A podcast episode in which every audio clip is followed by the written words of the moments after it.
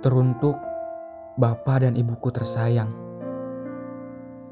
Maaf ya Pak, Bu, untuk Ramadan dan Lebaran tahun ini, aku belum bisa pulang. Berjibaku di kota orang. Kerap kali begadang demi pengalaman dan juga uang. Iya, aku masih ingat.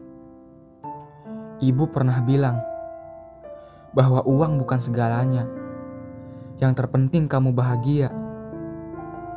Tapi aku tidak ingin melihatmu serba tidak ada. Hanya karena aku kurang berusaha. Kasih sayangmu tak terhingga. Sampai kau rela bertaruh nyawa. Pak, Bu, doakan aku yang sedang berjuang. Setelah semua selesai, secepatnya pasti aku pulang.